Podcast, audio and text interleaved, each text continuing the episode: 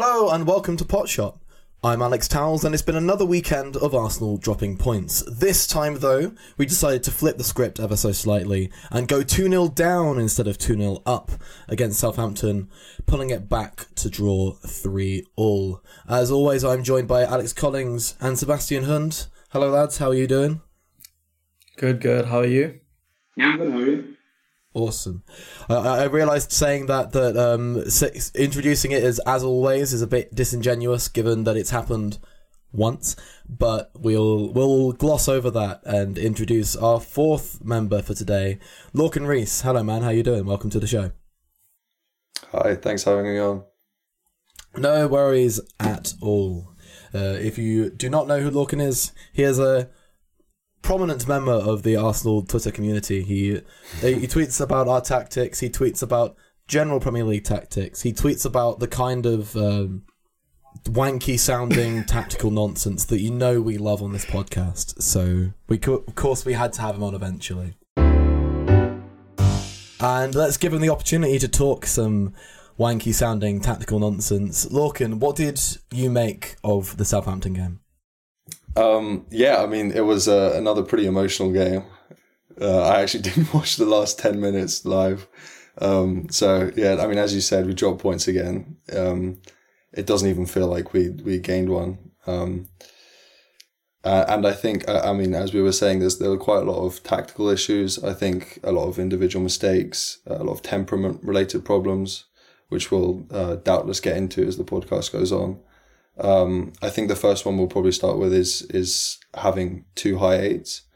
Um, I think there there are quite a lot of particulars uh, when Xhaka plays with us and when he drops next to Partey in the pivot. Um, it's I mean understandably Vieira isn't really acquainted with that um, yet, and I still don't feel like Odegaard really um, commands that much respect in the first phase to get us out of pressure. Um, and then when we lost the ball, which I mean, we'll, we'll talk about it, but uh, individual mistakes and such, it, we really, I mean, it seemed to me we really um, lack central compactness in the middle with, with both our eights pushed high. Yeah, it's actually a weird one. I was speaking with Lorcan beforehand because I remember last time we spoke about the placement of our eights on this pod was actually after we played Southampton in the reverse fixture. And I remember speaking with John McKenzie, friend of the pod, um, after the game, we were speaking about how the issue was that the eights weren't pressed, like positioned high enough early on, which wasn't pinning the opposition team back, and the issues were coming from there. And it's kind of funny, just as an aside, that literally the opposite has happened now, and that our eights were too high. And because of how we were building out, basically, there was this gap between that meant we couldn't really control play and build out properly. And so it's a completely like complete switch of the problems that we faced compared to last time we played Southampton in a common story for my recent life, uh, I was at work during this game, and so I did not watch any of it live. I caught the last half hour or so on the radio driving home. Uh, and from, all the social media like reaction to the game, from the way the Talksport people sounded on the radio when I was listening on the way home, because that's how that's who was doing the live commentary.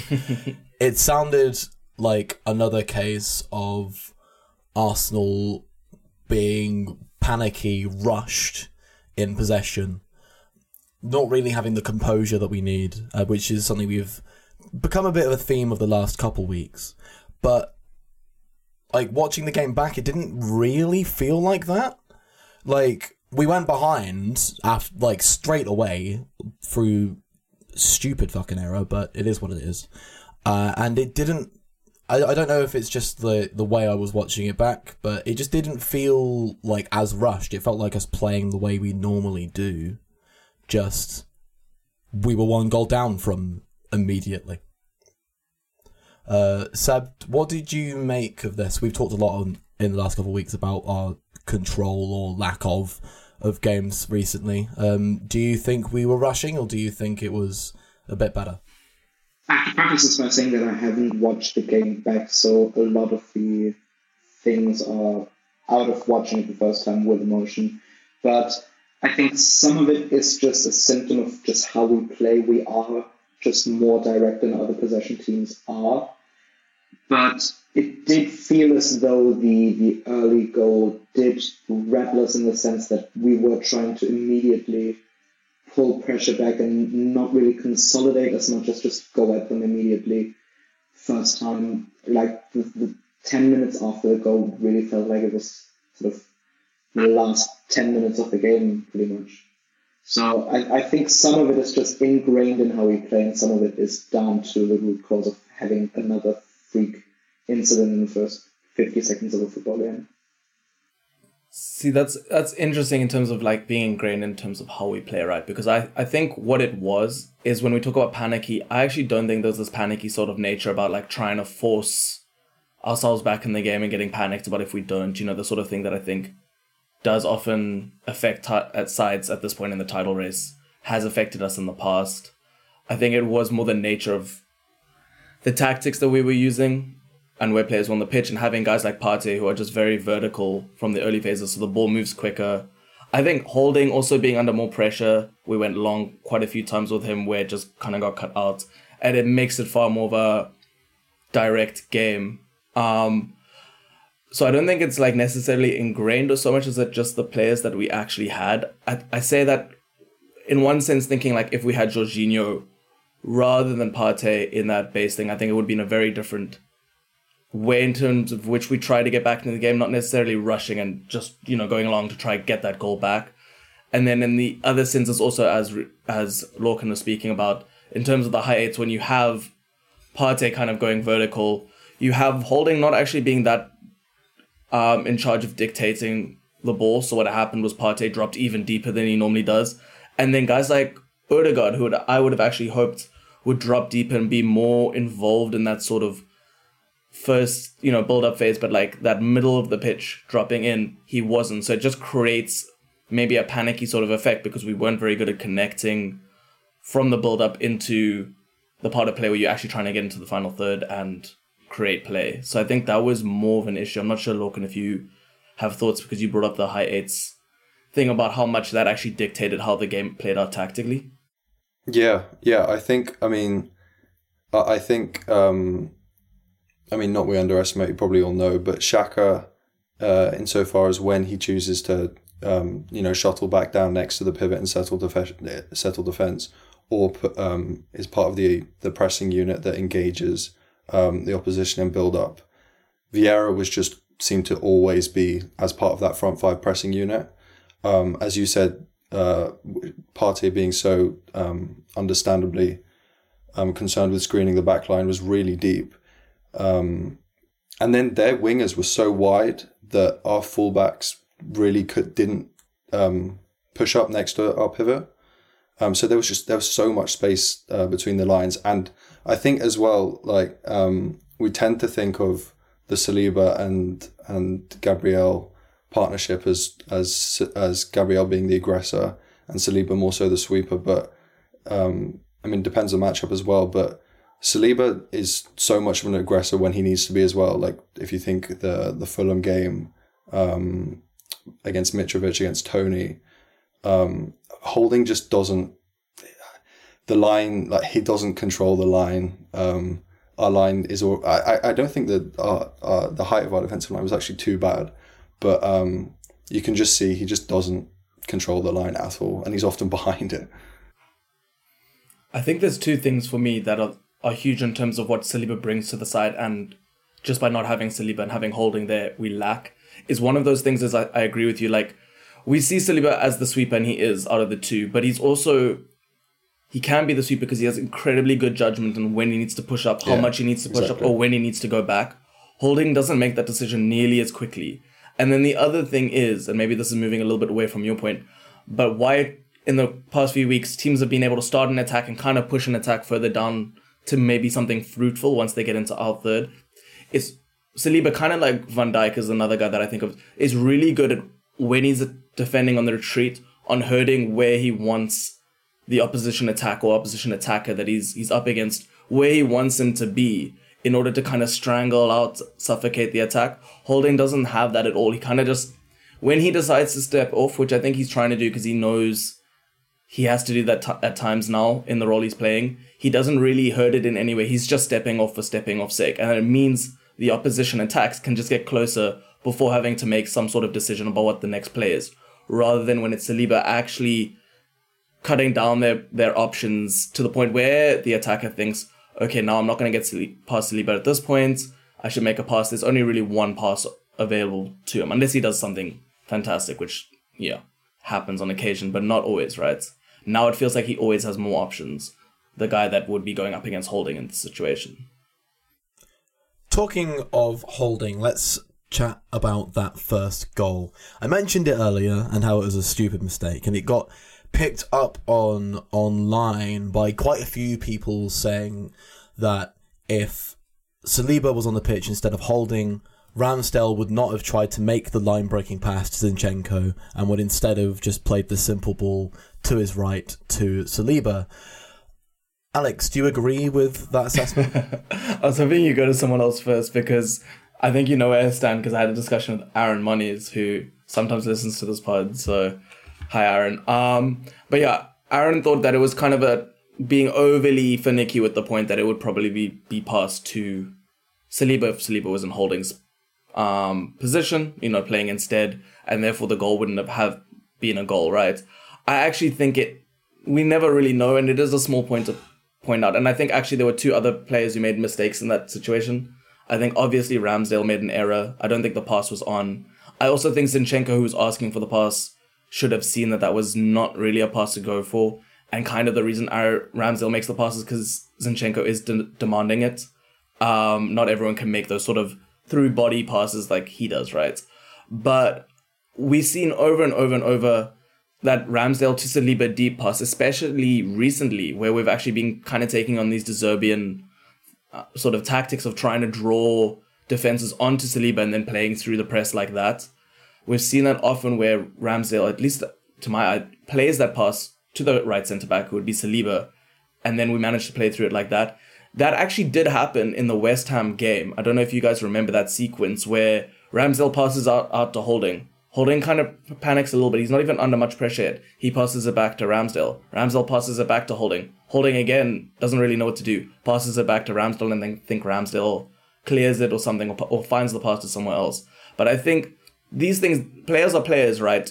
I think when you think, okay, this guy's the least confident on the ball that I pass to out here, whereas one of the most confident guys on the ball is demanding the pass, I think you get these situations. Players will try make those passes. I think if he thinks Saliba's there, I always make this pass. It's a it always works out. Then he'd make that pass to Saliba. So I do think obviously this isn't Holding's fault at all. I'm not blaming Holding for the goal, Yeah. but I'm saying these are small ways in which the defense does struggle more by virtue of not having someone like Saliba in the side. So so yeah. I'm not sure if you guys, Seb or Law, can agree with that logic or not, but I think that's kind of where I stand on even the small factors. We are a weaker team because of it. yeah, they're quietly nodding along, which is really helpful in an audio only format. I, I think all um, the like the the minutiae in the first phase as well, like the negative touches that Saliba does, people don't Yes. Necessarily pick up on it when they're watching the game. Sorry, what is a negative touch? Just like um, want to invite pressure, for example. Um, I mean, uh, Alex t- or, uh, touched on sort of like the De Zerbian things, but I, I, I think it's. Um, I didn't watch him when he played in France, but I think it's something from what I've heard from other people he he picked up on in France. Yes. Um, under under Sampaoli actually. yeah. So it's kind of a touch to intentionally trigger the opposition press. Yes. Yeah. And it's something he does really, really well. Uh, we've spoken about this before, but this is part of like these are the small things why I think when we compare Saliba to Gabriel, I know generally most people seem to think at this point now that Gabriel's been the best our best defender and best centre back. performing wise, yeah. Yeah, whereas I actually do think it's been Saliba for all the small things that he gives us. But yeah. I agree completely. I have no idea. I think it's a toss up. I think it's easier to frame the question around who would we miss less when they're gone, right? And I think in that sense, it's a toss up, but it's Gabriel, I think, just about who we would miss less. I agree with that. Do you think it's purely down to just the fact that we only have really one centre back in Saliba's mold and what he offers the team, or do you think it's also I guess it comes into it. It's always it's always a bit of both, right? Yeah, I Also mean, he just has has a one a greater responsibility set in his role, which is obvious, and then it's also a case of ha- him having the less applicable backup in terms of being able to fulfill that role. I haven't seen enough of Kiwior, frankly, to really know because obviously we've seen the drop off when we lose Saliba. We haven't really seen the drop off we lose Gabriel. Uh, so I don't know. May- maybe someone will have to go and break his shins, and we'll find out. I'm joking. Please don't. So another small way in which we've adapted to Holding's presence in the side is that we've started to bring our midfield, particularly Partey, back a little bit more in early phases of build up. When we had Saliba, you'd see because of Saliba's ability on the ball, our midfield would be able to be a little bit further up. With holding in, it feels like Partey and Zinchenko are dropping back a little bit more to help out in early phases of possession. Lorcan, how do you think this affects our ability to impose ourselves on the opposition? I think it is worth noting. I think we we've been doing a little bit more of this, uh, even with Saliba in the side, just to like switch things up. Um, sort of particularly Partey and at times Jorginho sort of be the right centre back, but that's to, I think that's more to unleash White um, down the right. Um, in this game, um, yeah, I think uh, I, I can only think it is um, a, concerted instruction from from Arteta um, in acknowledging the build up issues that Holding brings, because he does bring a lot. Um, and then the distance between our interiors were horrible, just with both high eights and then Partey um, coming back uh, into the first line. And then that, of course, I think um, from there, Jesus sometimes dropped. So it just it had a knock on effect with with the whole build up. Even to add, one of the problems was with with Gabby J dropping in so deep. Weirdly, even where maybe in situations where Odegaard should be dropping in, is then when we did get the ball high over. So one of the times it went to I think about 17 minutes in, is Gabby dropped deep. Then we got back to holding who wasn't under pressure and he can play a good ball when he's not under pressure. He unleashes Saka down the right, like in behind, which is great. Um, but the fact is that, that we were basically just at two versus like five or something, two versus four and Saka's out wide without sort of a runner in Gabby J who would have been able to support but couldn't because he dropped deep into the pivot basically. Um, and then we were just isolate, isolated out with Saka who because he's great manages to keep it under pressure and pass I think it's Odegaard and a shot does come from it but not the optimal sort of chance that would have come if Gabby J was ready to make that run and was positioned well at the point where Holding does play it over, which he couldn't because to get to that point in the first place, he had to drop deeper to kind of relieve Holding or relieve Partey and then Holding of pressure.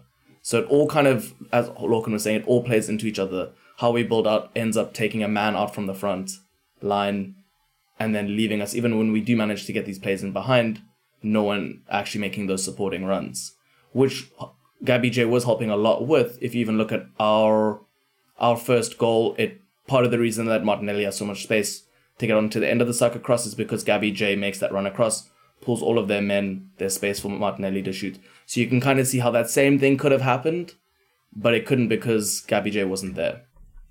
And I, I think it's really important to say here that we're not saying we don't like it when Jesus drop, drops back. The thing is, when he's dropping back to swap with, say, Xhaka, or to right back into into the very earliest build-up phases, because earlier in the season when he was dropping back, he'd still be he- he'd be dropping back a line or so, but he'd still be high up enough that he can make those deep runs and be a runner the, in those moments. Whereas at the moment, it feels like because he's dropping so far off, as you say, he can't then get forward in time to rejoin. Yeah. I mean, I'm also thinking like maybe I don't know if you guys have opinions, but maybe should that is that down to the rotations not replacing Gabby J dropping in? I mean, I actually don't know what Odegaard was doing in that sequence. Trying to think back, I think he was just kind of positioned weirdly. But maybe Fabio, maybe someone like Xhaka would have moved forward, sensing the opportunity where Fabio didn't. I'm not sure. Yeah, I can't remember who I saw talking about it, so I apologise to the person who I fully intended to credit, but I can't remember who quoted it. Feel like we did this uh, talking about Yeah.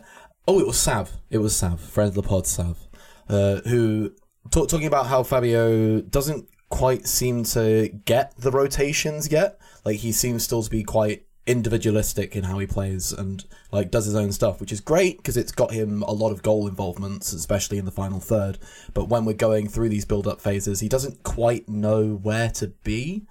Um, Seb, do you think how how big of a problem do you think this is at the moment, especially when he's replacing Xhaka? Yeah, I think that's the main issue that he's replacing the guy who knows and facilitates these rotations better than anyone else in the team, basically. Like he Granit has the best understanding of where he needs to position himself to facilitate everything else in the team. And having him out is a problem because we just don't have anyone else who is able to do those things to the same degree. Because it's not just him in in offensive situations where we are running the rotations, it's in transition situations where he knows when to drop into the double pivot and also just small things like him being able to use his body well to relieve pressure and to um, draw fouls by just putting his body between defender and the ball. Yeah, I agree with a lot of that, to be honest, especially the defensive transition stuff. But um, also the point that you make about drawing fouls. I think that's probably an underrated part of what Xhaka actually does in in terms of controlling like the tempo of a match, which maybe going back to um, Tal's impression, at least from via Talksport, that we were too frantic or panicky in the first game. Um, maybe don't maybe, worry, I have watched the game since. but maybe maybe that was maybe that's also where it comes into where guys like Fabio don't really try to do that. I have to say though, I kind of I do see a lot of promise in his movement, especially down the seams. I think he can be really dangerous. I think actually shortly before he was he got subbed off, and maybe I am trying to see the positives too much, but he was making some really nice movements. The problem is he was almost trying to be too cute when he was on the ball in those spaces, but actually accessing those spaces as the time the ball was coming to him wasn't wasn't the issue there. At least at least for me. I think one of the bigger issues was not really knowing when when he had to be in um in those phases before, in the build up phase, dropping in, being there to receive. Yeah. I agree with that. I think all of this being said as well, um, maybe the rotations didn't appear as fluid, but we were so dangerous down the left hand side in the first half. That's where we generated most of our chances before like siphoning it off to an isolated Saka. But I think the main the main issues with Saka, with Xhaka's absence are sort of like defensive screening, uh, and then as you just said, like knowing when to shuttle down as a recycling option. Yeah. As Seb mentioned, we don't really have that like for like Xhaka replacement in the squad, which does leave us with these high eights kind of being our only option to replace him. And yet, the inclusion of Vieira in the starting 11 on Friday was still a point of contention for some people. Lots and lots of calls were made for Emile Smith Rowe to being in that starting slot instead, and quite a few people were confused by Vieira's starting instead. Uh, Alex, why do you think Fabio Vieira started instead of instead of Smith Rowe, and do you think it was the right decision by Arteta? I think Arteta's a much bigger fan of Fabio Vieira than most people seem to think he is. I mean, he speaks very highly of Fabio, and I think on the other hand, he's maybe not as big a fan of Smith Rowe as the fan base is. Um, and I'm sure that comes to behind the scenes stuff because Arteta's been quite pointed in the comments that he's made about Smith Rowe needing to prove it in the you know in the training ground and stuff like that. So I wasn't surprised at all um, to see Fabio start over Smith Rowe. I, I expected it. Um, and Fabio's played at, at, you know as a starting left centre mid or left eight a couple times already. Um, but I do think it was the game for Smith Rowe. I think he's much better dropping deep. He's more running power, which I think is also a big thing that Xhaka does bring that people don't necessarily see. Um, but I think he's comfortable. He he's more attracted to the ball than Fabio actually is, which would have been a nice natural solution when we got that maybe to get on the ball. He can take it on the turn. He can carry it a bit better um, in in terms of vertically. So I think I mean, I didn't have too much. I would have preferred Smith Rowe to start, um, maybe just as a fan of Smith Rowe. But in hindsight, I think he would have been the better option from the start in terms of what he brings. Um, and then definitely he would have been the sub I made. I think that was more where I had a contention where they brought Trossard on. I got the thinking in terms of using that control to kind of open up space. I don't think it really worked out that much, but I did feel like it was a game kind of crying for what Smith Rowe could bring, even from from a left eight position. So I think it has something more to do with maybe even his fitness. I'm not sure. Um, but Arteta not particularly fancying fancying Smith Rowe at the moment. This does seem to be a thing, though, right? Like, there's a very clear currently in the group and not in the group currently situation yeah. Like since he came in. Like the most obvious example this season is uh, Reiss Nelson, who's basically replaced him in the usual substitution rotation situations. So I think because I mean we were referencing the rotations before. I don't think um, Arteta particularly likes having two, as it were, wrong-footed interiors. He likes having that strong-footed underlap where you know Xhaka on the left, or in theory Smith Rowe on the right. Um, yeah, so I wasn't expecting it. I, I totally get what um, Alex is saying. Re um, it being the game for Smith Rowe. I thought I thought Trossard was pretty good. Um, I just yeah I don't know if something's going on behind the scenes. He's really not getting that much game time. Um, I hope it is a um, a fitness related issue because I I mean I I think he's amazing, and I I still clinging on to the idea that Arteta does as well.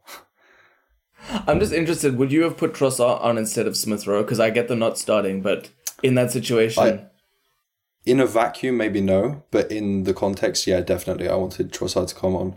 okay. And I think, I mean, I was I was particularly looking at Trossard um, this morning when I was watching back the game.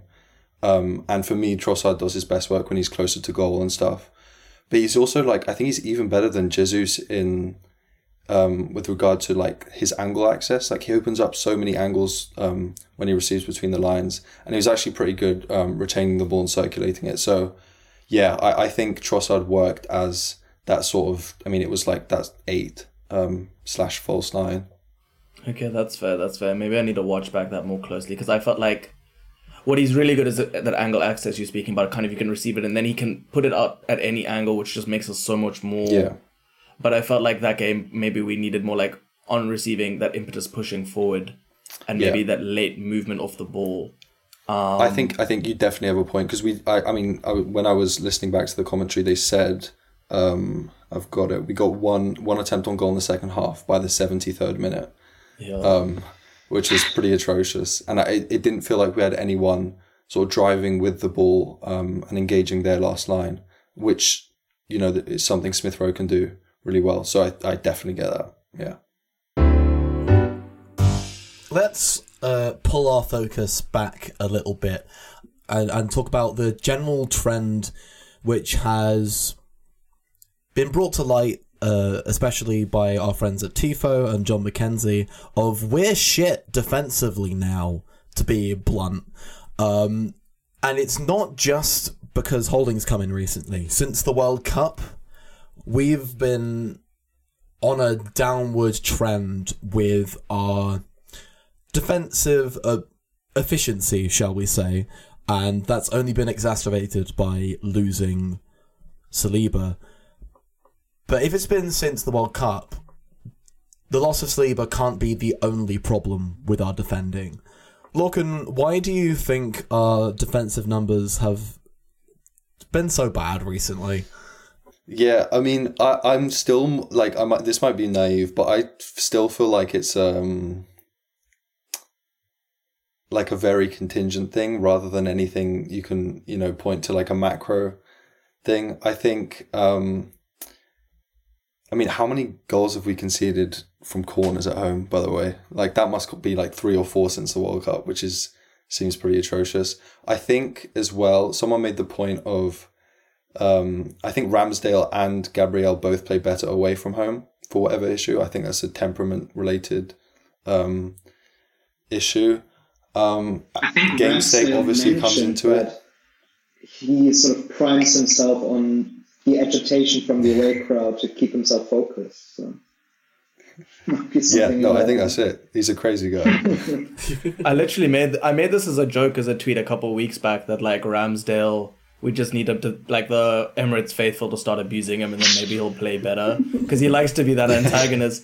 but like it's a well, obviously not getting abused by the Emirates faithful, but I do think he does actually. He's the one I'm kind of most sure plays well away from home because if you look at some of these crazy saves he's pulling off away from home, and then um also he's had a couple of like most of our clean sheets are away from home by a lot. It's like eight away from home and like four at home and something like that, which is usually you expect it to be the reverse and then and then at home you see these sort of brain gaffs like like the one within the first minute of this past game so i definitely buy into at least ramsdale being a bit asleep at home and not so much away but yeah Let's get the entire Emirates crowd to go, your shit! For all of his goal kicks.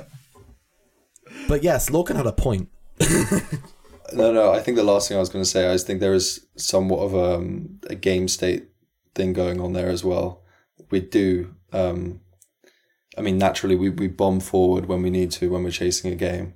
Um, we're a pretty frantic and emotional team, and I think that works to our advantage as we just saw. You know, like getting two goals in the last two minutes of normal time.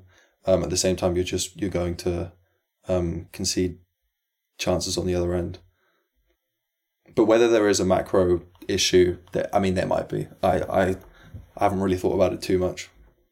i also don't know if there's a macro issue i think the one thing that we've definitely got worse at but that i'm terrible at analyzing is is um set piece stuff i don't know why that suddenly happened but i feel like that's the one thing um but i remember we went through this actually with seb on your first your first pot shot seb where seb kind of went through a lot of the points and he also spoke about it being like game states and the fact that we actually have played a lot of better teams and in worse um, fixtures for us away from home post World Cup compared to before.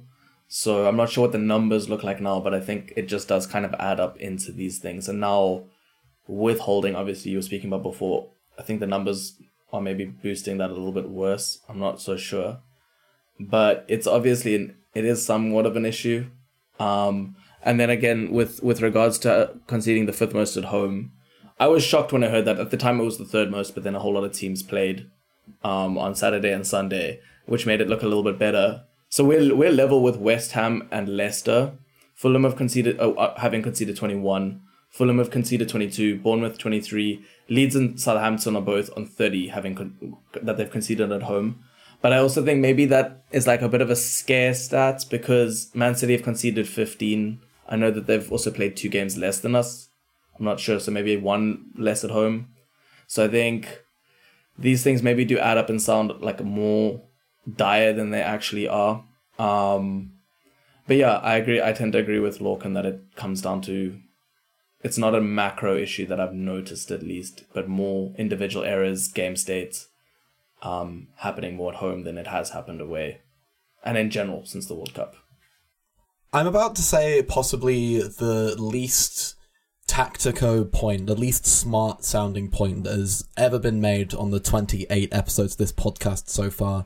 But it just feels like we've had a lot more bozo moments recently.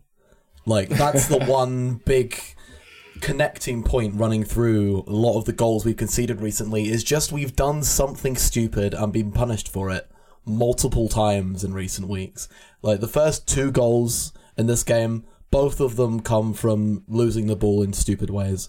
Uh, arguably, even the third, the penalty that we moaned about for five solid mi- five solid minutes last week, like it, it feels like every week we come on this podcast and say we conceded a stupid goal, then another stupid goal, then a goal from a corner, sounding like Frank Lampard out here. Lads. But but then here's my thing is that I think now we can kind of say the biggest issue is holding. I think we can accept that there've been bozo moments, maybe from Zinchenko and and Partey. I feel like there've been a lot of recently. Um, whereas Gabriel actually hasn't really had, and he's generally our bozo moments guy. Um, but now with like basically maybe ahead of City where we should be moving is what do we actually do with holding at the back? You know, do we go with the same back four that we have been playing? And I think Arteta probably will. So maybe this is a futile discussion. But do we go with holding at right centre back? Because I'm I'm pretty sure we're gonna get murdered if we do. I just I don't feel confident about it at all. Or do we make some kind of change? And I'm interested what you guys think that change would be. Yeah, Seb. So there's two things on this, right? Like, I know the past three games have sort of painted our picture of what we think of holding currently, but if we take the if we put any stock in the FA Cup game we played against them, he actually came out all right in that game when he went up against Haaland and they primed themselves on what they did at the Emirates as well, which was just booting the ball to Haaland in a chance more than they ever do in any other game because of our man-to-man press we use against them. And he stood up well to that challenge before being hooked. Um, so there's a part of me that thinks if we put any stock in that whatsoever, that he could replicate that somewhat, being able to have a physical opponent he can tussle with more than just being stationary in a more possession-based team, right? And the other thing is just really lack of alternatives. Like there's so little we can do that is actually feasible. Like I've I've had the thought of maybe using Kiwior on the right hand side, so we can switch over to the three and have Kiwior centrally there. Uh, the other option would be Partey at right back, which is also suboptimal. So as much as we'd like to, there's just not a lot of breathing space there. I think that we have to take holding starting as a given because yeah. defensively, e- even if we we've talked all about these problems in build up, I think there are ways around that. But from a defensive perspective, I think having holding in is our best. Like that's that's the best way to replace Saliba, even after all of the goals that we've conceded recently. Like I don't see having Partey in as an emergency right back or having Kiwior starting and having two left left-footed centre backs. All of these alternative solutions just seem like weird things to do that are worse to me. My one thing that I really want to see against City, and this is more of a solution to the in possession and the, the in build up problems that we've talked about. I really want to see Jorginho start instead of Partey. I don't think he will. I mean, Arteta's too scared of their transition power with Haaland to not start Partey, but Jorginho is just so much safer on the ball. If we're going to be having our holding midfielder drop back and be that important in our early build up, I just want the guy who's going to lose the ball less, especially against City, where every mistake we make is going to get punished. Okay, here's my thing. First of all, I don't think I, I think part of the reason why swapping holding out for someone feels like it would be worse is just because we haven't done it yet. But I think that is one of the issues I have with Arteta is he sticks with things for too long. But yeah, I mean, I do take the one point is that I think Holding can handle Haaland physically better in a sense because body to body, Saliba always comes out worse against bigger centre backs. I think Saliba actually had a really good job against Haaland in the first game we played, but then there was that one moment where he got dunked on and we luckily picked up. We got uh, the foul called for us on Saliba, but in another game that doesn't get called and Haaland's in on goal. So I kind of take that one point airily as well. At the same time, Saliba keeps up speed, but I don't know. I wouldn't. I wouldn't have Holding versus Haaland. And I think Pep, being a smart coach, especially in terms of making adjustments after seeing how things play out, would be able to kind of find a way to get to take advantage of Holding just being an inferior player so my one idea would be having White there. Um, so who's right back then? Partey. I don't know. I I think Partey. It's it's one way to also keep have Jorginho in the team potentially with a good sort of um, support because the other issue is and I really enjoy Saliba. I mean, not Saliba. I really enjoy Jorginho. The way like I've seen what he can do in this team in possession has changed how much I think we can improve in possession. But he also got a bit murdered um, when they started pressing high in the second half against us um, when we played them at the Emirates. And I can see that happening again. Um, he does tend to, to struggle in moments where there is this high press and he has to decide whether to commit or not. So so that's my issue with um, with Jorginho. But I do like what he can do in possession. Partey frustrates me. Maybe that's a happy marriage. I don't. I agree that there aren't really many other options. I don't like the Zinchenko as right back option that much that people have suggested. But yeah, Lorcan, what what do you think about like how we line up with Holding or Jorginho or Partey or whoever. Yeah, I, I agree with some of the points that have been made. I think uh, maybe this is a a futile discussion practically, but at least um, as an intellectual exercise, I think there's no way Holding has to be uh, can can be in this team. I think we get murdered um, if he is. I would do the same thing. I'd have White um, right centre back and Partey as the, the nominal right back. Um, this is a separate issue, but I think it might be time for Tierney to play. Again, that's never going to happen. Um, if Zinchenko does play um, and inverts next to Jorginho, you know, situationally when Partey does it or he does it, you also have that plus one um, of Xhaka like coming as in the left back area. Um, so we can overload the build up a little bit. But um, for me, like if if Holding plays one that transition problem that we were talking about with Jorginho, I think that's worse. That's worse with Holding just because we can't hold a line. Um, and two, I just think City are the best off ball team in the league. I don't. There were several moments in the game where um, against Southampton, you know, of all teams, where Holding just punted it long. Whereas, you know, I hate to say it, but like Saliba would have taken it down, recycled and stuff. Um, I don't think we. I mean, I'm going to go in as like this tribal fan. We're going to win the league, blah blah blah. But I think if Holding starts, I just don't see a way we can start. We can win. So my one question to both of you then is why do you guys think Partey would be a better right back than Holding as a centre back? Uh, well, I mean, I think Partey. It's it's probably good to point out that Partey has played right back and was a right back at one point for Atletico. Again, he is a, almost a different profile now. He's been, um, he's you know he's a different player. Um, I also think put simply, the centre back is closer to goal and in central channels. So if you lose the ball there and make a mistake, um, you, I mean, you have more responsibilities. Um, obviously, we're not going to be asking Partey to be, to be doing what White does just because he doesn't have the legs to be bombing down um, the touchline. So I think, I mean, and also I, I'm of the belief if you use fullbacks, you know, as they're used conventionally these days, that's, I mean, it's not too far off what Partey does in terms of, um, you know, supporting the pivot in possession, um, receiving on the half turn from centre backs. I don't think it would be too far a departure from what Partey does already, um, and might even get him out of the um, situations where he's completely fucked up recently. Yeah, especially under pressure. I think when he has half a pitch that he doesn't have to worry about so much so, it makes him much better because he is very good at taking those touches and moving out. It's more about the awareness of who's on him. I, I agree with most of the points with Lorcan. I wanted to make the one that he I didn't know that it was Atletico. I thought it might have been on his loan, but I knew that that he'd played right back before. I've never seen him play right back. He It's just played something in that I know the that he did. In the Europa League, actually.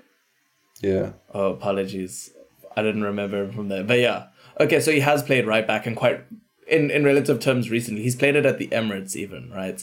Um yeah, and I, I agree. I think in a lot of ways the role would does it's not like foreign to him. We're not asking him to be like this overlapping like right wing back. We will be asking him to take a lot of touches. I think he he would also invert, and I think that does allow for the option of having someone like Tierney on the left. Maybe also in a way, I think Arteta. Why why we're saying this is a futile discussion is I think we've kind of accepted that Arteta is conservative in terms of making changes for games like this. But I think Yeah. it's the sort of thing that could surprise Pep, who probably does to some extent have his number. Um, and I think It's worth noting is sorry, no, go on. no, go for it. No, I was just going to say it's worth noting for all the strengths that City boast, and it is a lot. Um, like one versus one, sort of like demons on the touchline is not one. Like so, if in settled defense you're going to match him up against Jack Grealish, Jack Grealish is a wonderful player, but he's not um, someone who you're going to worry about like a I don't know like a Saint Maximin or something um, against Tomiyasu last year. I'm just thinking back to St James's Park. Um, he's not someone. Um, Jack Grealish and, and same with Bernardo Silva on the other side if he plays. They're not someone who's going to beat you touchline. We, we've been talking for a long old time, and we've got lots more to say about that City match. So let's have a quick break, and we'll come back to Chat City. So, what a lovely break.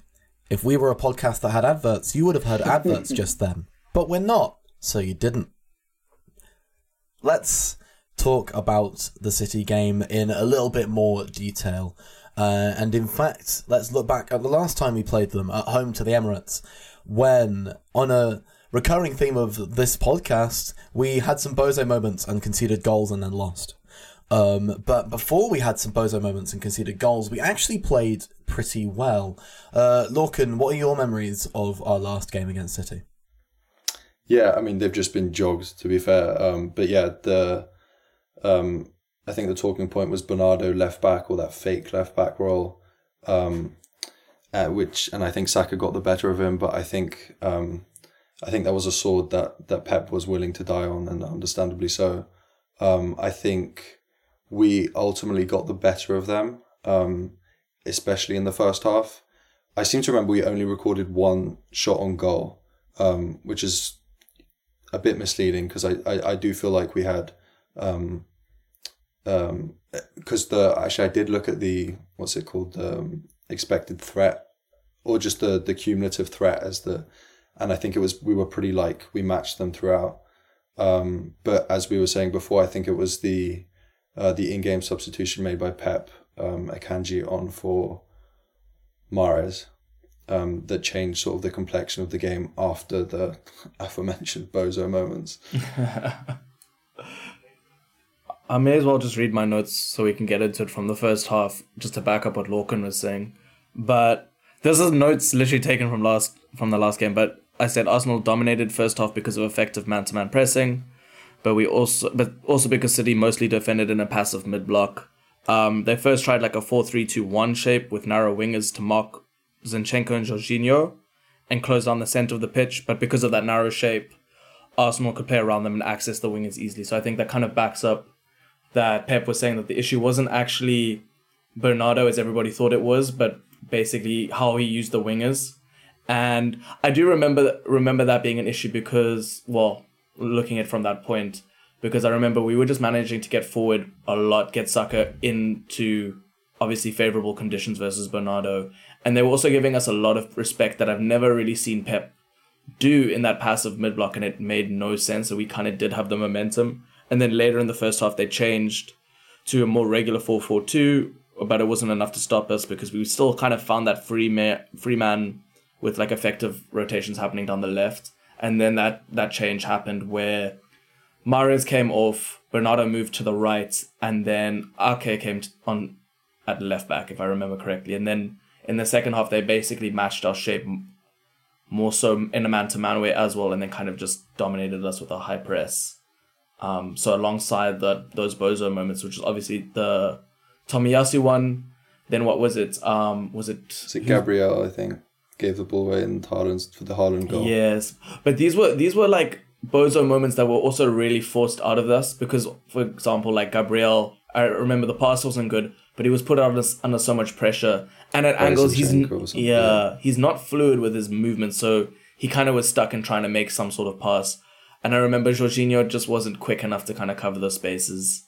So those goals kind of came from us being overwhelmed as much as maybe individual mistakes, and those things go hand in hand. One of my outstanding memories of our last game against City is how we dominated the ball against them. Alex, you mentioned how they gave us quite a bit of respect, act- actually, sitting off in more of a mid block and letting us play around them. But it's very unlikely, given how successful they were in changing up from that, that we'll get that kind of respect at the Etihad. Seb, do you think we should go there and try and dominate the ball, try and impose ourselves on City in that way again? Or do you think we should take a more reactive approach, if you will? I think some of that depends on how City approached the game shape wise, right? Like we had a lot of joy against them in pressing man to man, both encounters where they used their which is now typical three two two three. Um, where and this happened even before then. I remember Brighton coming to the Etihad in one of the first games under Roberto De Zerbi, and also pressing the man to man. And they don't really have an answer for playing out there, and usually resort to punting the ball to Haaland and then going for their second balls and so on. Um, so maybe that's the thing. What, what I found interesting, and this leads back to what Alex uh, said about uh, Arteta not really being the best in-game tactician, was that both in the FA Cup game and the league game, we pressed the man to man, got a lot of joy out of them that way.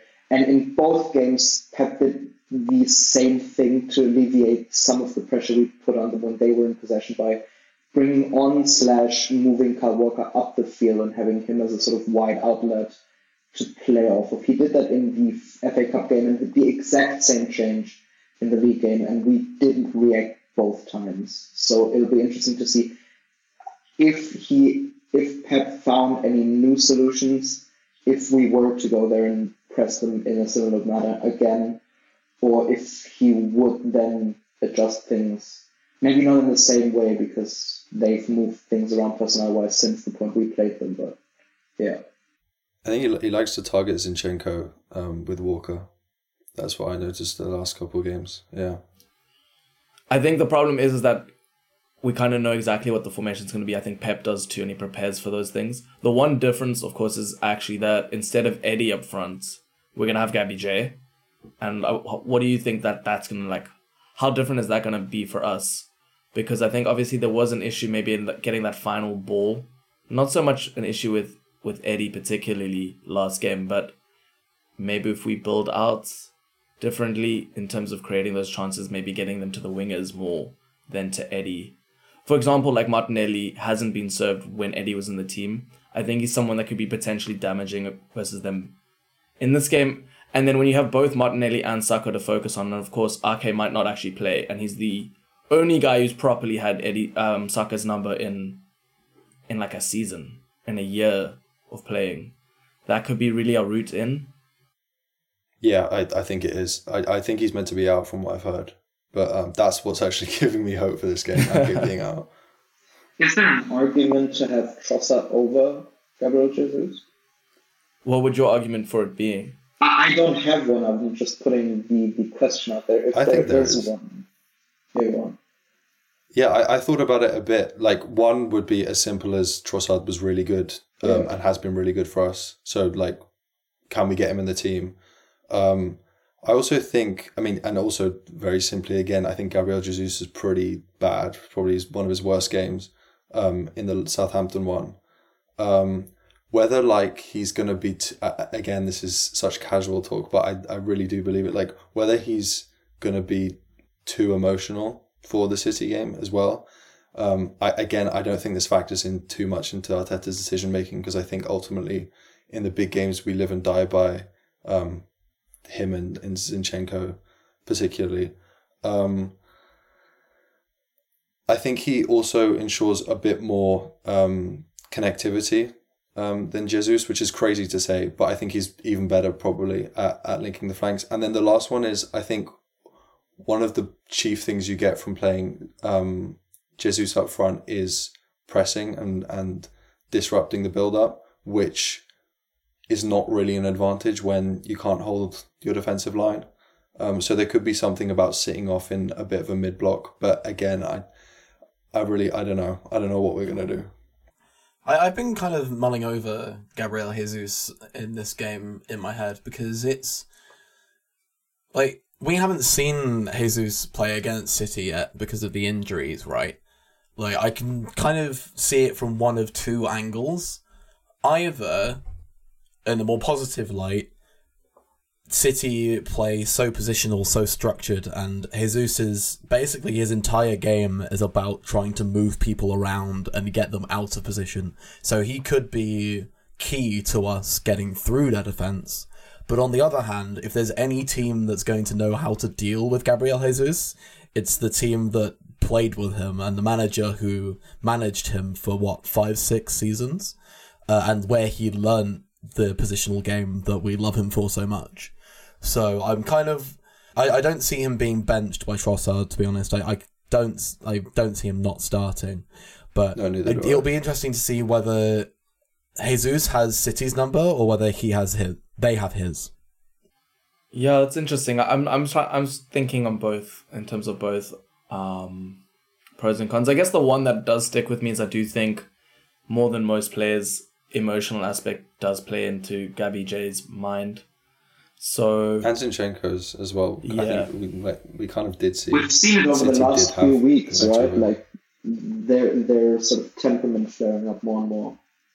Yeah. yeah. And it, uh, earlier in the season, we saw it, and everyone was like, "It's the winning mentality. It's the winning mentality." And then people are like, not less positive about it now. It was a concern, I think, from the beginning with Gabby J, with how much he takes on when he misses a shot. Like, a lot of strikers will just not care. Haaland missed that, like, complete miss, I think, in the Community Shield, and he could not be fucked, like, at all. He was Yeah. fine. And then, you know, he's gone on and scored 100 goals or whatever already for City. Um, whereas with Gabby J, he was scoring for fun. Um, and actually with really good finishes to the point where I was like, maybe this finishing thing is a myth.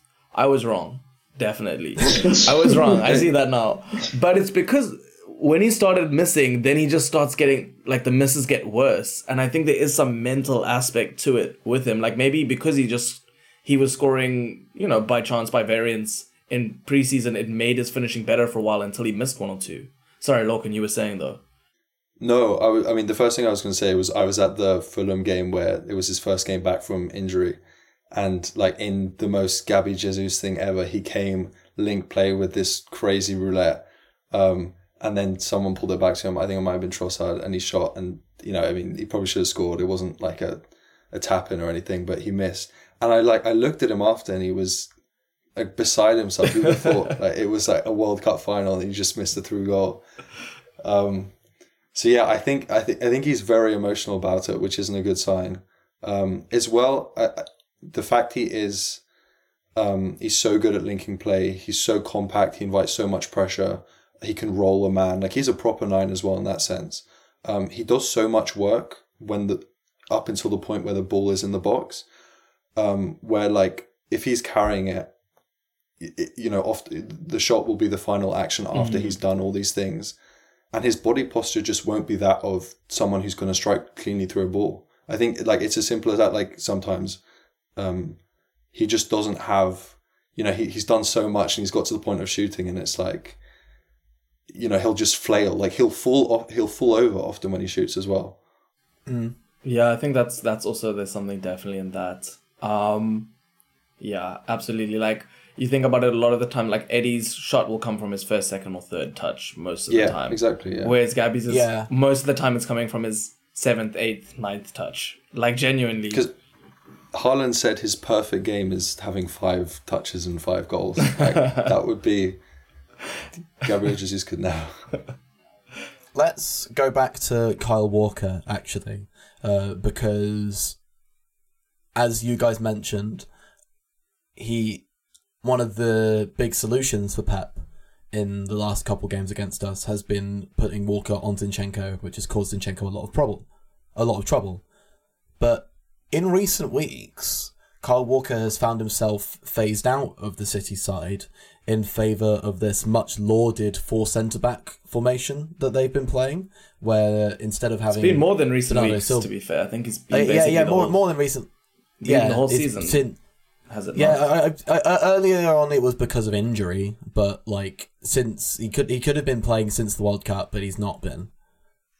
Like yeah. the game after the World Cup was the one where Rico Lewis came and hold down, held down that spot for a while. I haven't watched that much of Walker in their side this season. Maybe that's why I'm getting biased. But I did see a stat recently where he basically is like the worst in the Premier League in terms of 1v1 wins this season of defenders, which is shocking to me because this is what he's basically made a legacy on. And, you know, guys like Hazard will always speak about like the toughest player I've ever played is like Walker. So I think there is a sense that maybe he came on in that game because we were struggling to link to Martinelli. Um, whereas this game, if he really is struggling so much 1v1, now that we do have Gabby J or Trossard, whoever, there's more linkage in being able to actually access Martinelli. They'd be more reticent to target Zinchenko so much just for the space left behind unless they make other, um, obviously, other accommodations. So maybe there's that aspect. I think Martinelli's going to be far more significant this game than he was in the reverse fixture.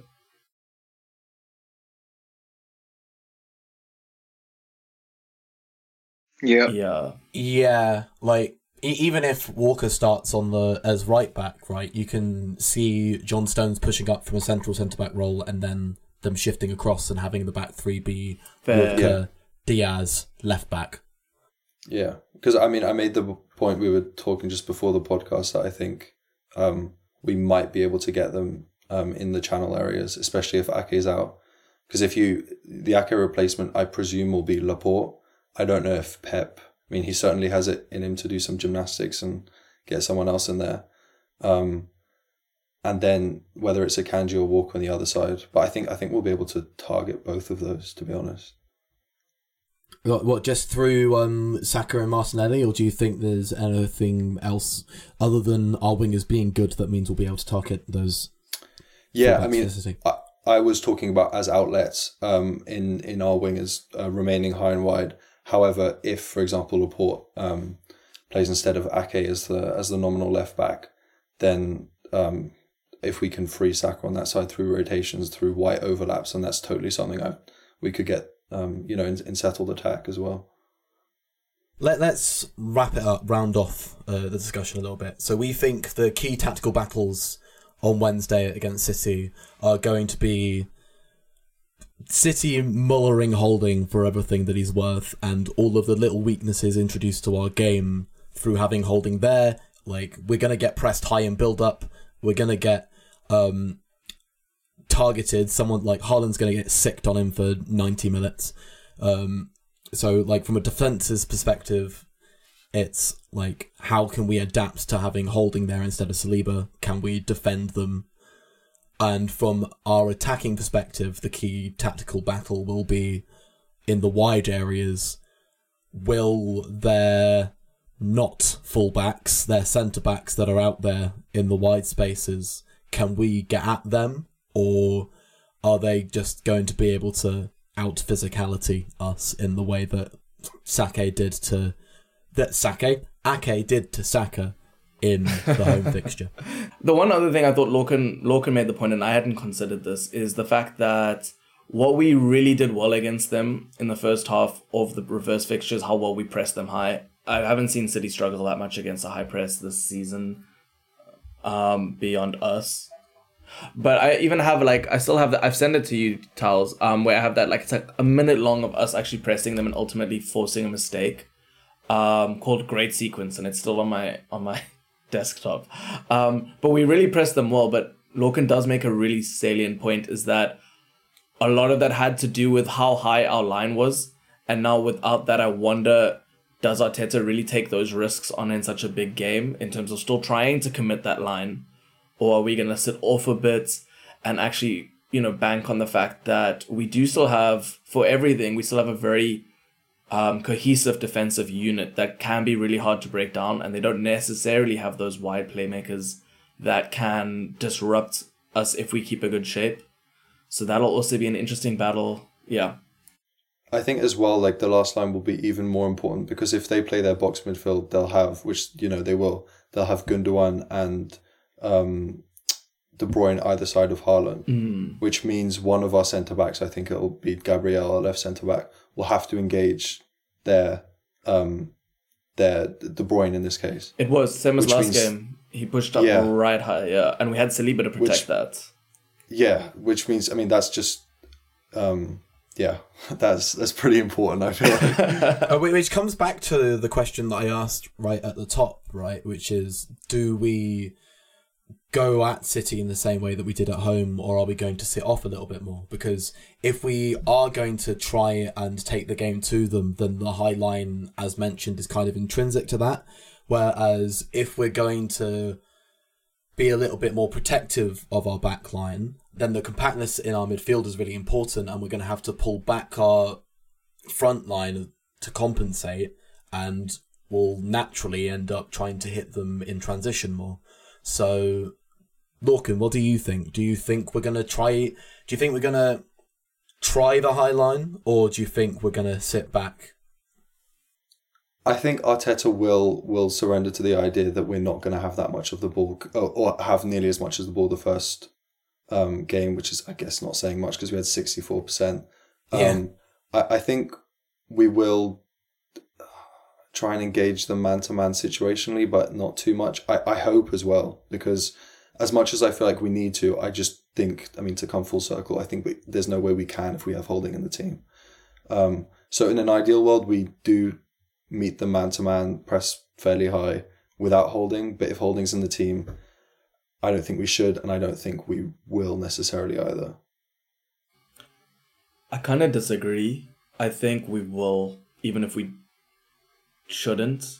And this is assuming holding plays. I I, I buy buy Lorcan's logic for why we don't, but I think Arteta is.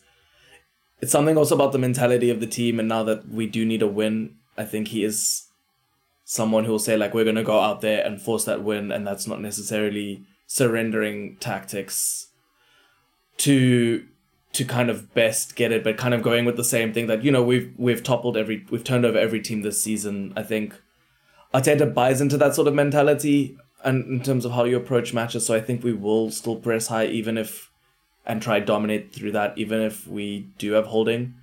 Um, but I don't know if we should.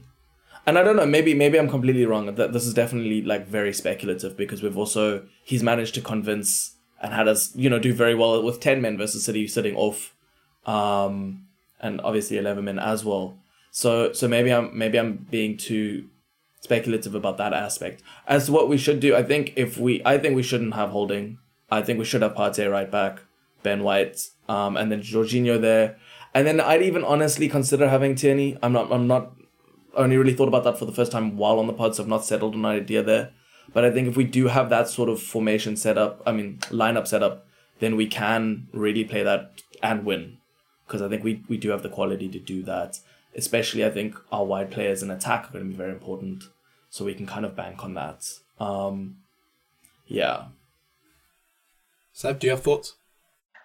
All right. So it's it's it's interesting. I think we're able to do the high press sort of with Holding because simply because we've already done it before, right? Like we did the exact same thing in the FA Cup game at the Etihad with Holding in there.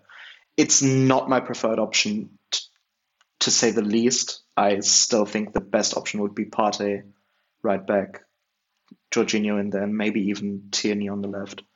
But again, I, I I don't actually think we'll do any of that. I think we're gonna go with a similar disposition we had in the last two games, just with Holding in there and work from there.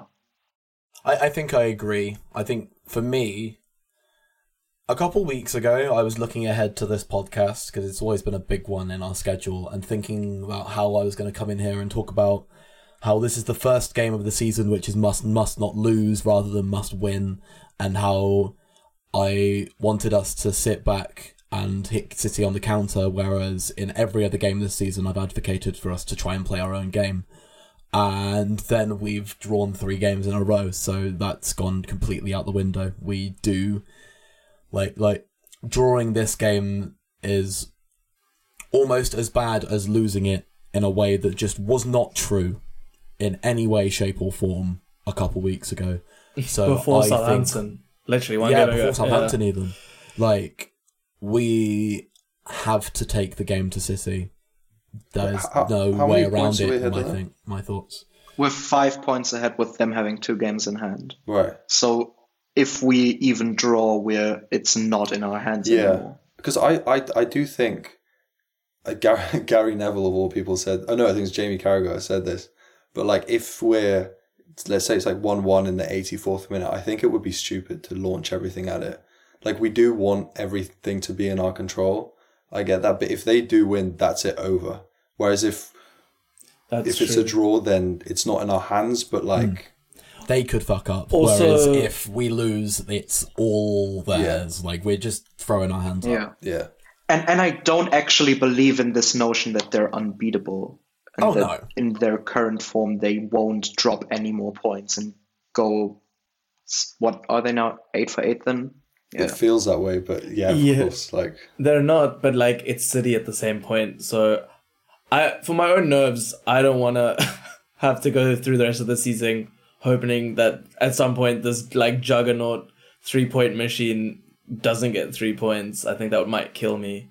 So, for my own sake, I hope that we aren't left in that position. But I do agree. I also think from an emotional aspect, that could really fuck us if um say we try to push for a win. I don't think we should like one one 10 minutes to go. Even if we're like on the up and they're struggling a little bit, then suddenly pushing forward and then we lose, I think that would be really tough, even for what I would say is a very mentally strong squad. It would be very tough to to come back from, and from a points perspective, it would obviously pretty much be done at that point as well.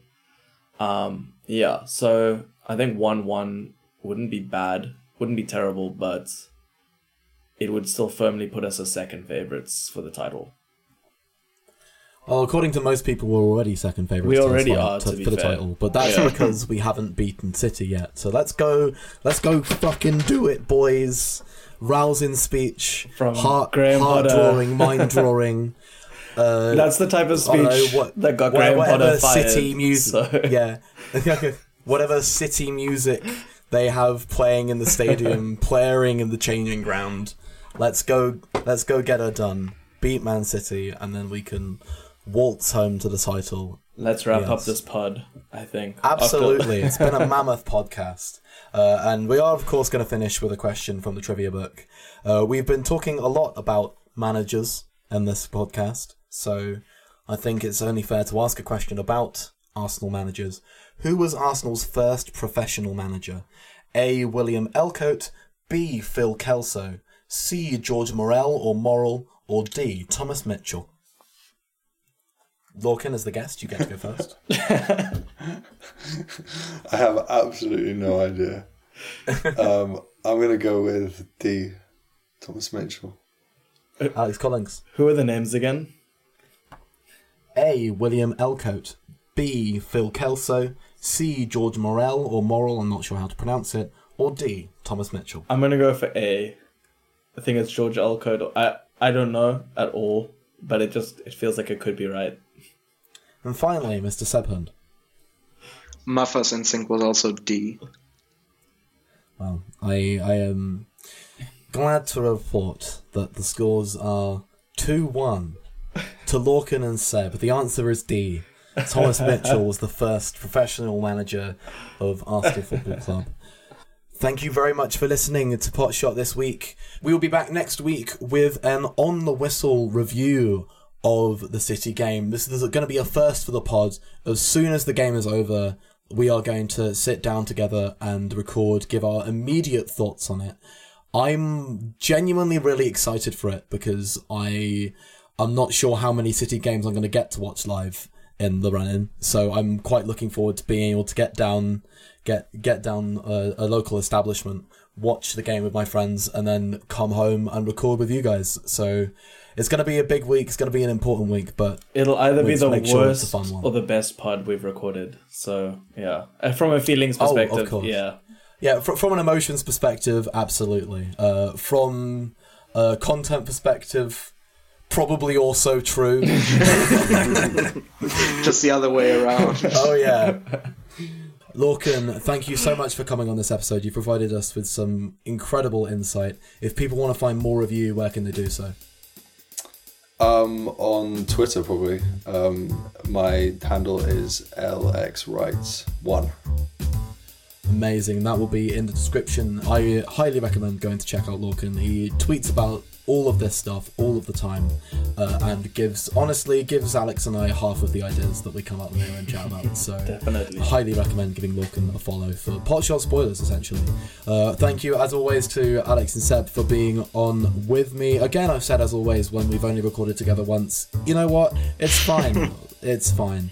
Uh, thank you to James Blake for making the music. You can find him on all good music platforms at JW Blake.